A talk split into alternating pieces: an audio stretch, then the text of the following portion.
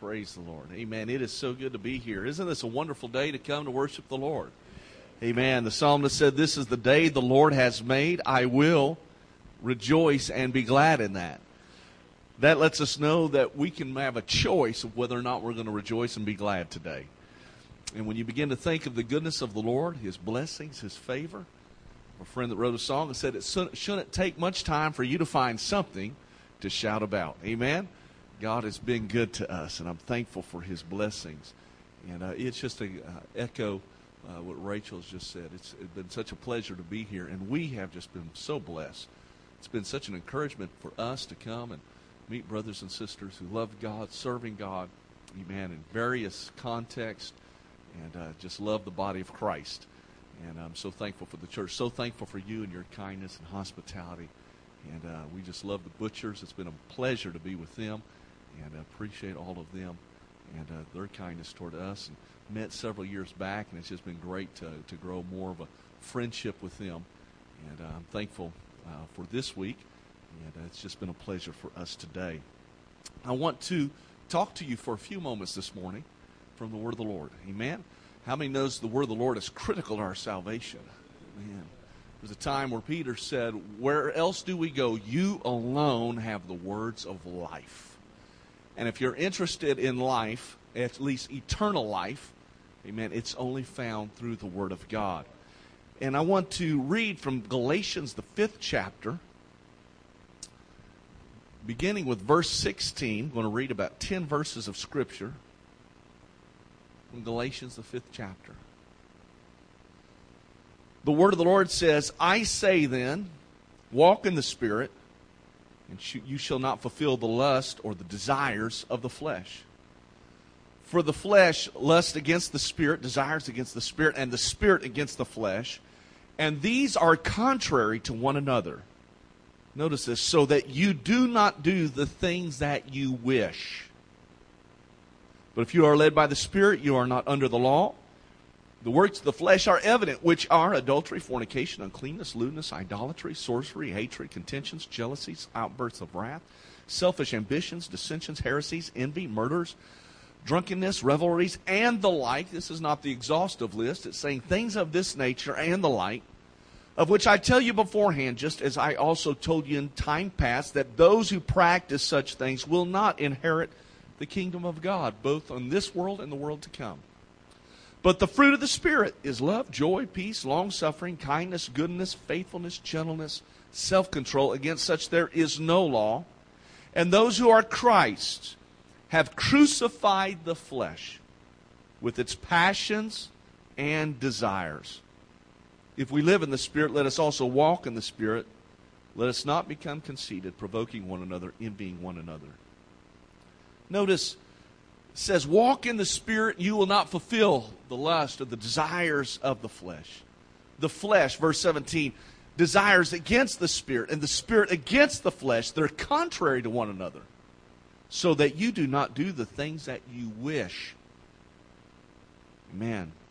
Verse 24 again, and those who are Christ have crucified the flesh with its passions and desires. Uh, I, I, read, in fact, in a, another translation, the 16th verse of Galatians says it like this I advise you to live according to your new life in the Spirit. Then you won't be doing what your sinful nature craves. Craves. I want to talk to you about something uh, that is a theme throughout Scripture today, from the very beginning. It is a theme, and it is about food. What a great thing to talk about on a Sunday morning before lunch. Uh, I had a little breakfast this week. I usually typically don't, so I'm I'm good to go for a couple hours at least. Uh, but if you haven't had breakfast, you'll probably be hungry before we're done. the Bible says in Matthew 4, and this is a story of Jesus, says Jesus was led by the Spirit in the wilderness to be tempted by the devil. And when he had fasted 40 days and 40 nights, afterward he was hungry. Does that make sense? yes. And the tempter came to him said, If you are the Son of God, command that these stones become bread, food. When, when you fast, and you decide to set apart, what is the first thing you tend to think about in the morning? Food. You know, if you go on to a fast, there's been times when I was fasting and me and separating myself from food, my flesh doesn't like it at all. at all. This is one of the more difficult things that I ever do. And um, I, I, in the morning, you know that you have been fasting a little long when you're brushing your teeth.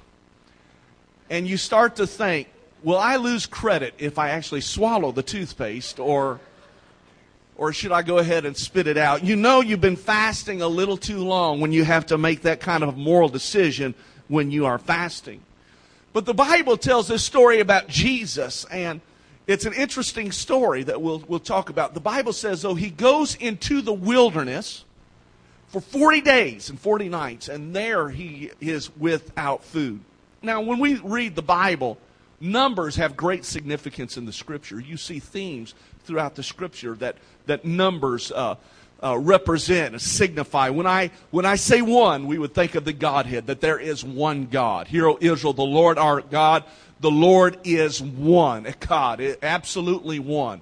He is one God. Or when I say the number three, we would think about the death, the burial, the resurrection. We would think about Jonah who was in the belly of the whale for three days. In fact, in the New Testament, the Bible lets us know that that was an example of Jesus Christ, who would be in the belly of the earth for three days before he would come in a resurrected. So we know what three would represent. Or seven, which represents completion and wholeness. And so the seven churches of Revelation, it's not just talking about seven individual churches, but it's a message for the whole church, the complete church. Uh, there's seven days in a week, and on the seventh day, completion, fulfillment.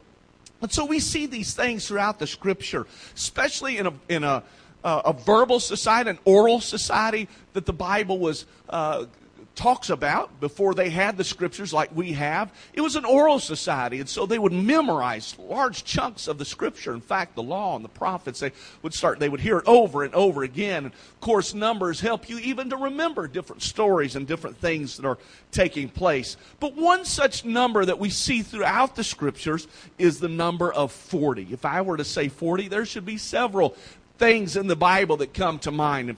In fact, Noah and the ark. We, we think about Noah and the ark and the great flood. We think about Moses going up on Mount Sinai, where he, he is there for 40 days and 40 nights in order to receive the law. When we talk about 40, Israel was in the wilderness for 40 years. And then Jesus is in the wilderness for 40 days. And so we see some of these patterns throughout the scriptures about 40. And, and so the, the original audiences, when they would hear these numbers, they would put these stories together. It, it was a literary device uh, that would help them to put stories together as well. That was how they were taught, how they taught Scripture, how they memorized uh, oral portions of the Scripture. And Corinthians says it like this, even for us today in the New Testament, 2 Corinthians 10 and 11, that all of these things happened to them as examples. They were written for our admonition upon whom the ends of the ages has come. Paul is saying to the Corinthians that when we read the scriptures and we read these stories, they have been brought together for us that they provide an example for us. They teach us about God and about His ways and about His nature. That we learn from the Scriptures. That's why it's so important that we do what we're doing today. That we sit down and we open up the Word of God and we begin to speak it and to read it and talk about it. Because what happened years ago and even uh, uh, thousands of years ago can be instructive for us today to know how to please God and how to walk with God. So if you go all the way back to the beginning, let's go all the way back to Genesis 1. The Bible lets us know, let us make man in our image according to our likeness. Let us have dominion over the fish of the sea, over the birds of the air, over the cattle, over all the earth, over every creeping thing that creeps on the earth. So God created man in his own image. In the image of God, he created him, male and female. He created them. Then God blessed them, and God said to them, be fruitful and multiply. Fill the earth and subdue it. Have dominion over the fish of the sea, over the birds of the air, and over every living thing that moves on the earth. So if we go all the way back to the very beginning, that God started providing this record for us of time and history for us to learn about Him, we have to go back to Genesis and to the garden. The Bible lets us know that when man was created, he was created in the image of God. He was created, not only that, he was created to have dominion. Dominion comes from the word dominate, to be in control. It's also kingdom. It's king's dominion. It's an area where a king rules, where his word is law. And the Bible says that mankind was created to have dominion, that we were not to be brought under the power of anything. The only one that we're to be brought under the power of is the Holy Ghost, is the Spirit of God, not the things of this world. In fact, that's one of the difficult things about this world and about sin. That's one of the curses, when the curse of the earth that took place is all of a sudden man became under the power and the authority of even the created things. Even when it talks about the herbs, it talks about the different created things. We see even to this day where mankind sometimes has submitted control and dominion of their life life and they're under the control of alcohol and drugs and other created things that are on this earth. Can I tell you that that's not how God created your life to be? He created not for you to be under the dominion of the things of this world, under the different sins and things happen. He created that there would be only one king in your life, only one ruler of your life, and that would be God that everything else we are to have power over. I want you to understand today that the things that we struggle with on this earth, God's desire for your life is that you be delivered and that you have power over anything in this earth, that you would not be under its power or authority, but that you would serve the Lord your God with all your heart, your mind, your soul, your strength. That's God's will. That's how God designed us. He created us in His image with power and dominion. He blessed them. He, he blessed them and gave them purpose. He blessed them as His own special creation. They were set apart from every other created thing on the earth, every other animal. They were the ones who were created in His image. They were the ones that He breathed and gave the breath of life, and they became living souls. And He gave them a purpose. Their purpose was they were to be fruitful and to multiply. They were to subdue and have dominion over the other things of the earth. They were to be stewards. They were to care and guide for. That's what God called them to do. So we've got to get this straight that from the very beginning, when God created man, He created him in His image and His likeness, and He looked and He says, This is very, very good. And He said, I've given you power over all of the things of this earth. You're not to be brought under subjection to it, you're not to be brought in the captivity of it. You are to rule and reign on this earth. That's what God's plan was for us. But something happened. Genesis 3 says it like this The serpent was more crafty than any of the wild animals the Lord God had made. He said to the woman, Did God really say you may not eat from any tree in the garden? Now, notice what the conversation is about it's about food. Very first conversation starts out Did God say you must not eat from any tree in the garden? The woman said, The serpent, we may eat fruit from the trees in the garden, but God did say you must not eat fruit from the tree that is in the middle of the garden. You must not touch it or you'll die. You'll not die, the serpent says, for God knows that when you eat of it, your eyes will be open. You will be like God, knowing good and evil. The woman saw that the fruit of the tree was good for food and pleasing to the eye and desirable for gaining wisdom. She took some and ate it. She also gave some to her husband who was with her, and he ate it. The eyes of both of them were open. They realized they were naked. They sewed fig leaves together and make coverings for themselves. God created them and gave them power, and everything is good. They're living uh, in relationship with God. God would come daily and in the cool of the day walk with them. So they've got a relationship with God. They've got a relationship with one another. Adam and Eve, he's found a helpmeet because nothing else in the world was suitable to be a proper helpmeet to him, to be in relationship with them. They have power, they have dominion, and the serpent comes and the serpent, the first thing he talks about is let's let's talk about food. Let's talk about this tree. Did God really say that you could not eat of the fruit of the tree? And he begins to talk to her and tempt her about this forbidden fruit. He says, The day that you eat of it, you'll actually be like God. He says you'll have wisdom, and he's not talking about the wisdom that comes from God. He's talking about wisdom outside of God You see, there's not one negative word in the scripture about knowledge and wisdom as long as it's in alignment and comes from God. But the Bible does warn us about the wisdom of this world, the knowledge of this world, and lets us know that it will destroy us. That, that's why we don't go outside to understand how to live life. We go to the Word of God and the Spirit of God. It says, I, I've got to hear from the Lord. I, I can't take what this world says. That's why the scripture says, let God be true and let every man be a liar.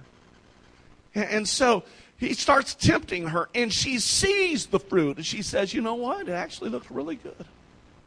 And not only that, I could be like God, and all of this deception that takes place because of it. And that's why it's dangerous to open your ear to the things of our world. Because you see, deception feels just like revelation feels identically like revelation. But then it, you're not deceived deception feels that way. But the problem was, is she opened her ear to the serpent rather than to the Lord. And that's why in our lives, it's very important who we listen to. That's why it's important who our friends are as young people. We've got to be careful who we put around us because the people that speak into our lives will shape us and they will determine our future. That's why we've got to say, you know, when it comes to the important things of life, God's put a pastor in my life. God's put a church in my life. God's put a youth pastor God's put people in my life. And those, the Word of God and those people that God has put in my life, those are the ones I will listen to. I, I could save someone's life right now. Those are the people I will listen to. But the people that are not living for God, that have not surrendered to God, those are not the ones I give my ear to. Because if you listen long enough, all of a sudden you'll start responding. And so what do they do? Very first sin, when we talk about sin and all the ramifications, it started with a bite. A bite of fruit. And Adam and Eve failed what God had called them to do. They forfeited the blessings of God for a curse. They had it all. We look back in our day and time, we said, oh, if we had a world where there was no sin, if we had a world that we had just a relationship with God and one another and there was no sin, there was no iniquity, there was none of the results of sin that we see in the world today, wouldn't that be great? They had it all and they forfeited it for a bite to eat. Time would go by what started as a family, and we see families going up to about Genesis 12, then it focuses on a family called Abraham. And by the time Genesis is done, it is a family from 70 that's become a nation called Israel. Nation called Israel and we find that they are in bondage and God is going to bring out his people. And oh, we love to talk about the deliverance from Egypt when God brought them out of Egypt where they had been slaves and servants and what a great time it was when God brought them out. Does anybody get excited when we begin to talk about God bringing somebody out of captivity and out of slavery and out of bondage? In fact, hopefully many of us can relate to that today. We remember when we were slaves and bondage to sin in this world and, and and He set us free. In fact, sometimes we even sing that song. He set us free. He set us free. And if you're here today and you're saying that sounds foreign to me, I, I still feel bound by sins. I still feel bound by this world. I want you to know you're in the right place because today He can set you free through the power of the Spirit. And so God brings them out. This is the exodus or the departure. And look at 1 Corinthians 10, 1. Moreover, brethren, I do not want you to be unaware that all of our fathers were under the cloud, all passed through the sea, all were baptized into Moses in the cloud and in the sea. All ate of the same spiritual food and all drank the same spiritual drink for they drank of the spiritual rock that followed them. That rock was Christ.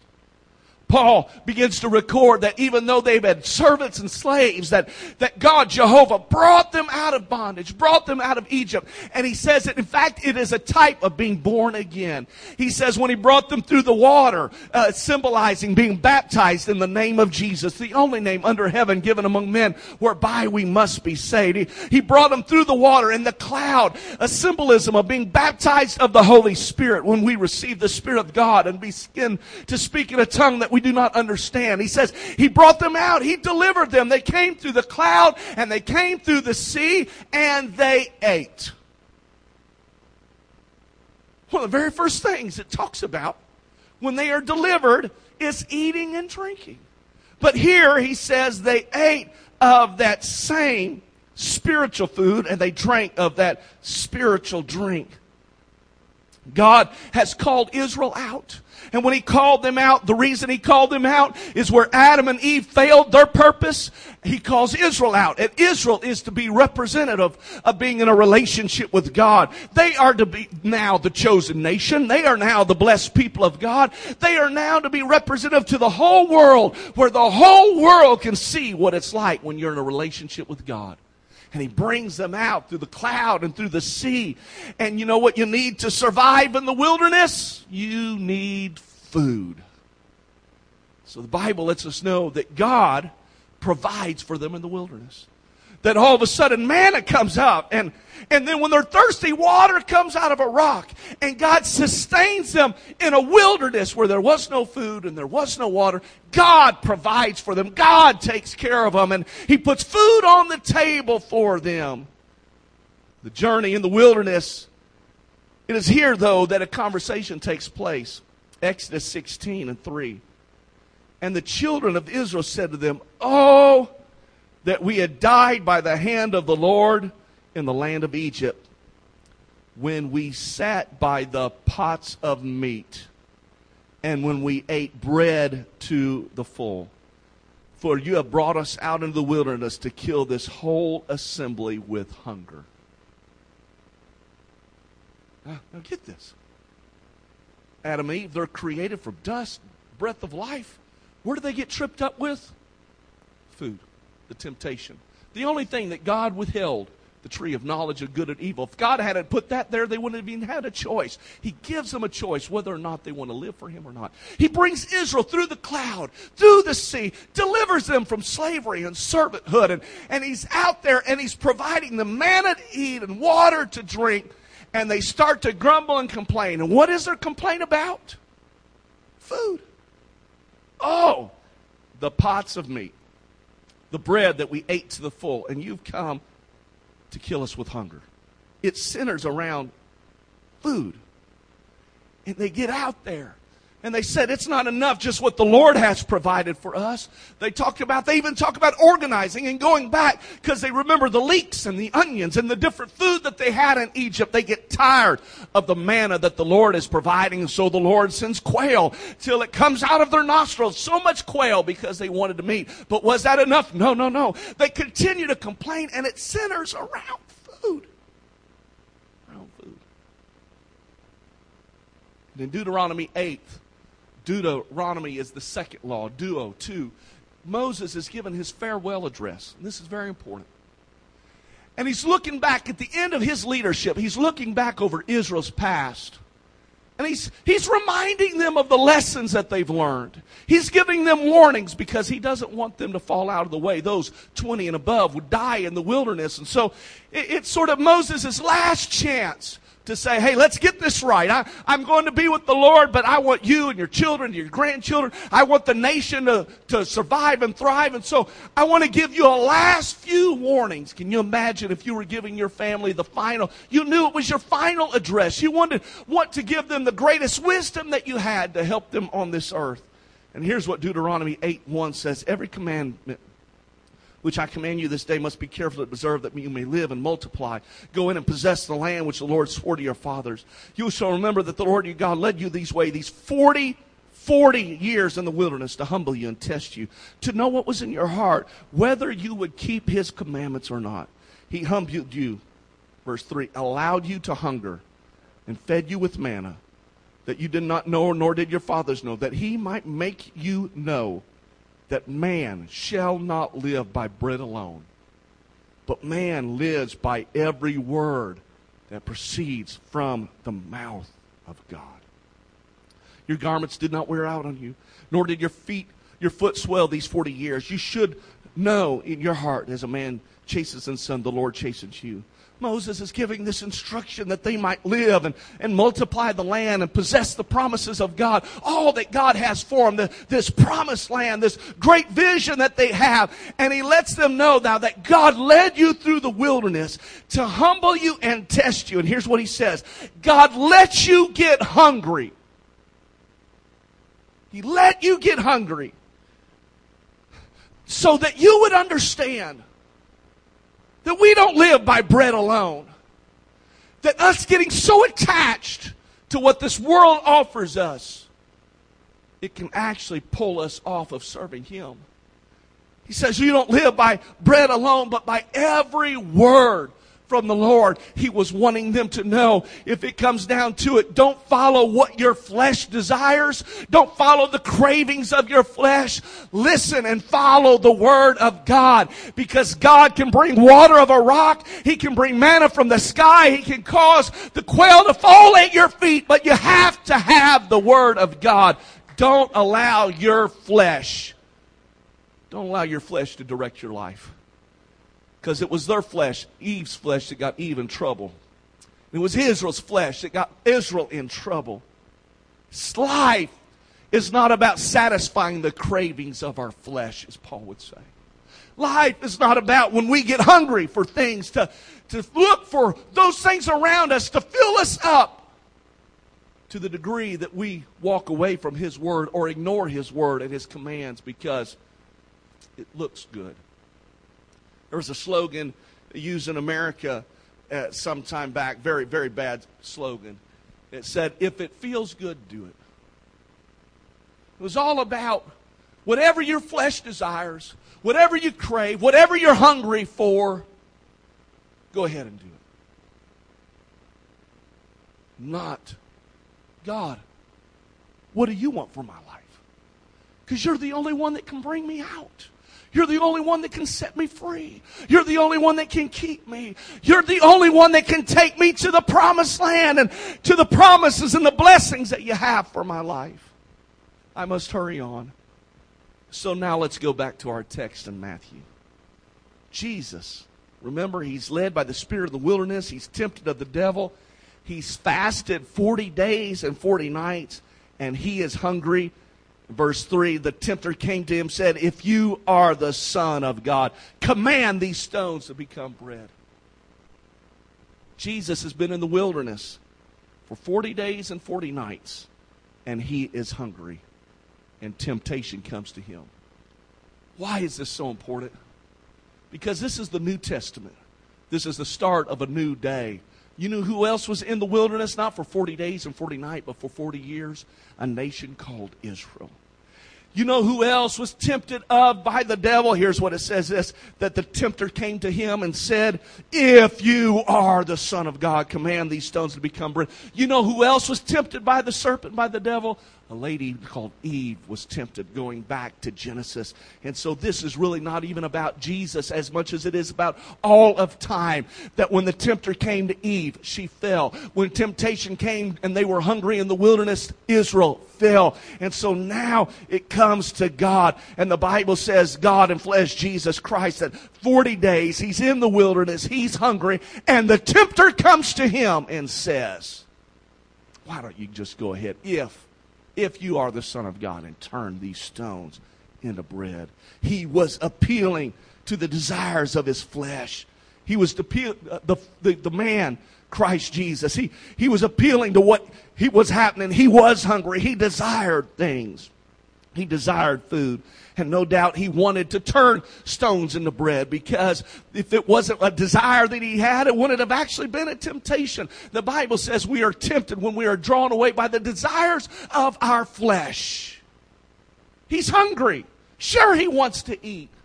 Anybody would want to eat. But notice how Jesus responds. Matthew 4 3. The tempter came, if you're the Son of God, command these stones to be bread. But he answered and said, It is written. Man shall not live by bread alone, but by every word that proceeds from the mouth of God. You know what what Jesus was doing? He was quoting the scriptures. You know he, who he was quoting? He was quoting Moses' address in Deuteronomy when Moses said, Hey, we fell out of the way and the Lord allowed us to get hungry to test you. But, but here's what I want you to remember. We don't live by bread alone. We live by the word of God. We need that more than our natural food. And Jesus on that day when the tempter comes and says, No, Eve might have fallen, Israel might have fallen, there might have been others that gave in to the desires and the cravings of their flesh. But here's what I know. We don't live by bread alone. We've got to have the Word of God. I want somebody to understand today that the desires of your flesh will be active day in and day out. It'll crave and it will desire things of this world, but there's got to get something in you that you understand. Hey, we don't live by the things this world has to offer. We don't live by what seems attractive in this world. We live by the Word of God. God will keep us. God will sustain us. God will provide for us if we will trust the Lord. Jesus fulfilled what the first Adam failed, the last Adam fulfilled. What Israel failed, Jesus accomplished. Now notice even the events leading up to these 40 days of temptation. Matthew 3, 13, Jesus came from Galilee to John at the Jordan to be baptized him. When he had been baptized, Jesus came up immediately from the water and beheld the heavens opened to him. And he saw the Spirit of God descending like a dove, a lightning upon him. And a voice came from the heavens saying, This is my beloved Son, in whom I am well pleased. Jesus, the baptism, that he would fulfill all righteousness, that he would give us the proper model and example to follow, is baptized even though he was without sin. And after that, the Spirit comes upon him and says, Notice this word, this is my beloved Son, in whom I am well pleased. That's the word of the Lord. But notice when he's in the wilderness and he's hungry and 40 days and 40 nights in the wilderness, notice what the enemy says. The enemy comes up to Jesus and says, If you are, if you are. If you are the Son of God. What did Jesus come up to Eve and say? Did God really say? Because what the enemy always wants to do, he always wants to put a question mark in your mind about the Word of God. The very thing that you need to sustain you, to keep you, he wants you to question. Did God say that you could not eat of this tree? Yeah, God said it. But when she started listening to the enemy, she started to allow questions and doubt in her mind. Because you see, if you'll listen to something long enough, it'll cause you to question anything and anybody.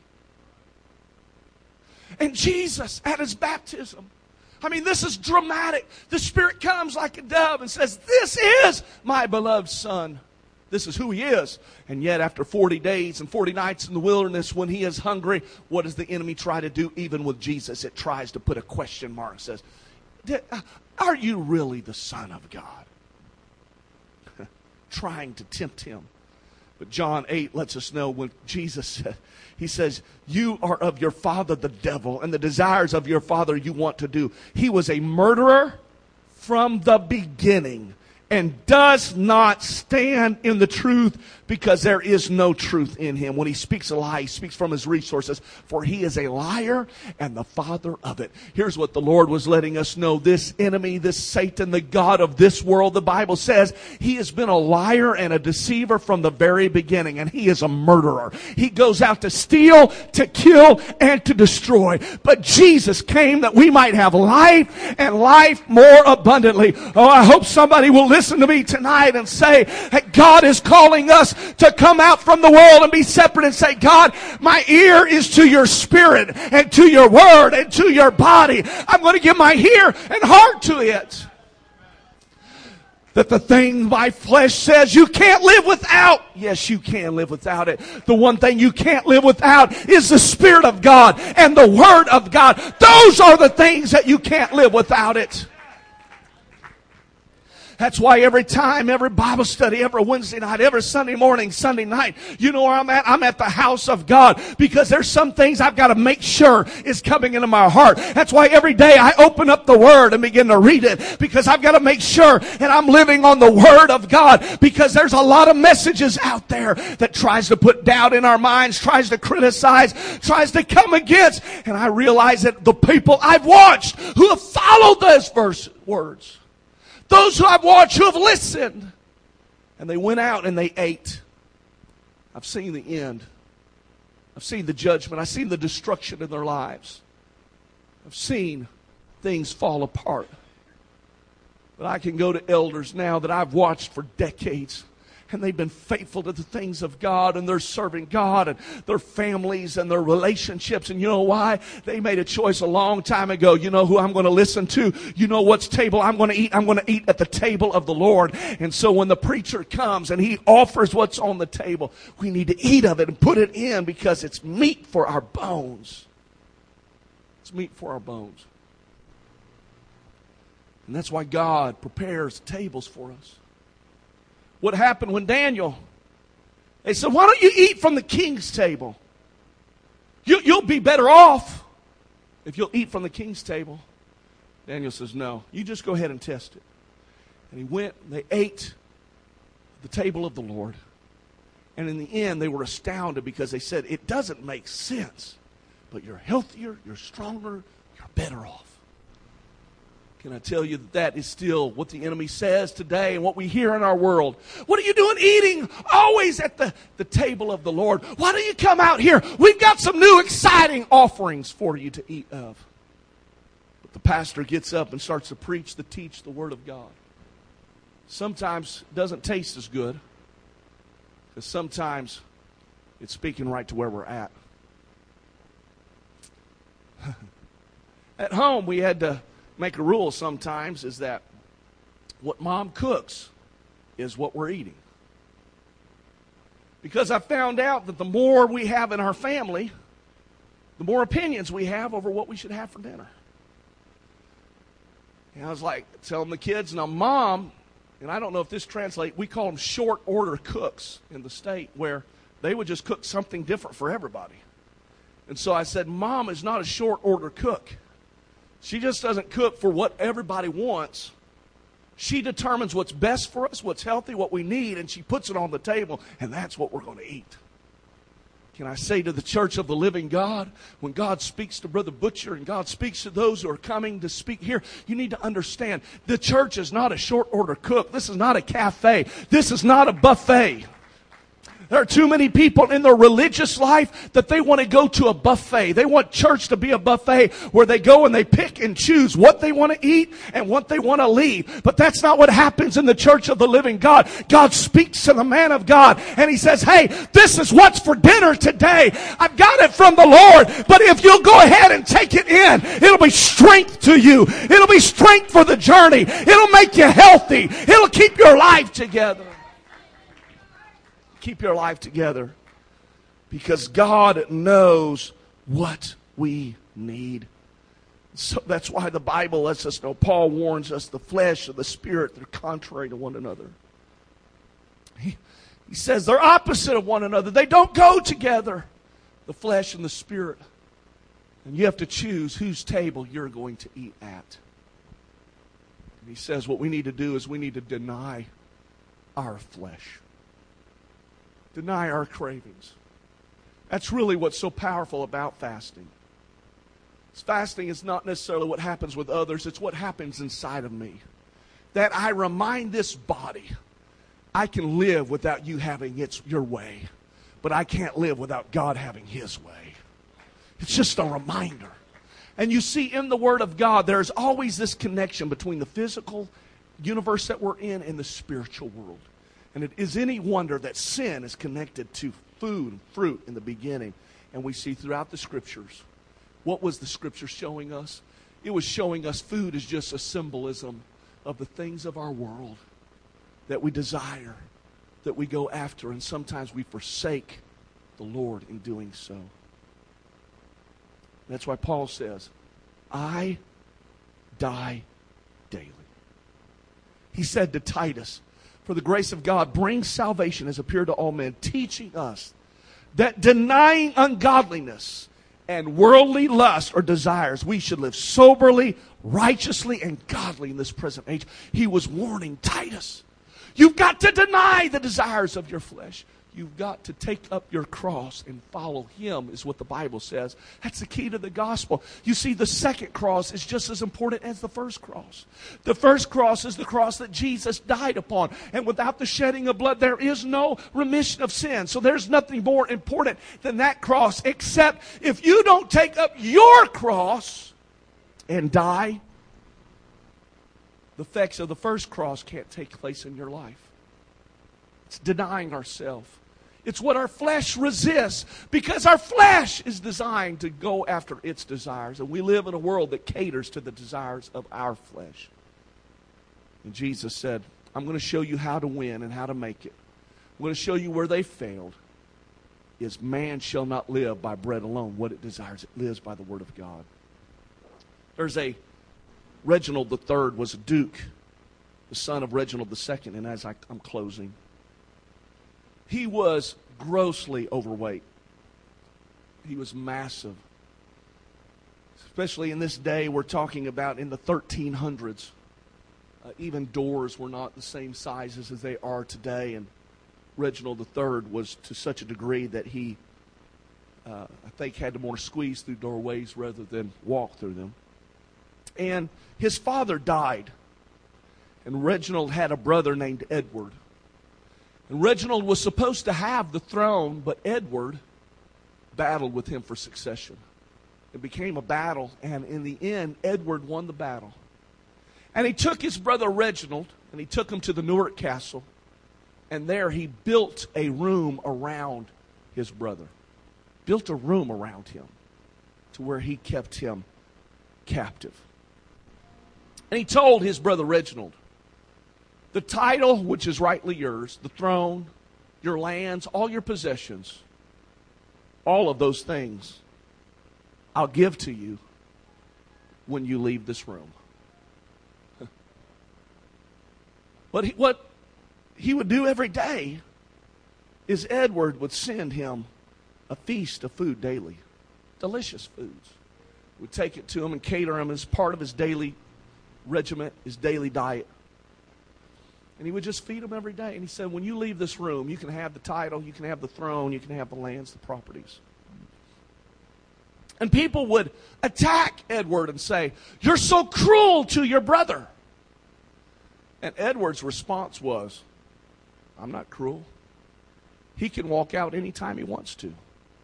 Because you see, even though he built the room around him, he never locked the doors, he never barred the windows, but Reginald would have had to lose weight to be able to get through the doorway. And so when people said, You're, you're keeping him captive, he said, He's not captive. He can walk out anytime he wants to.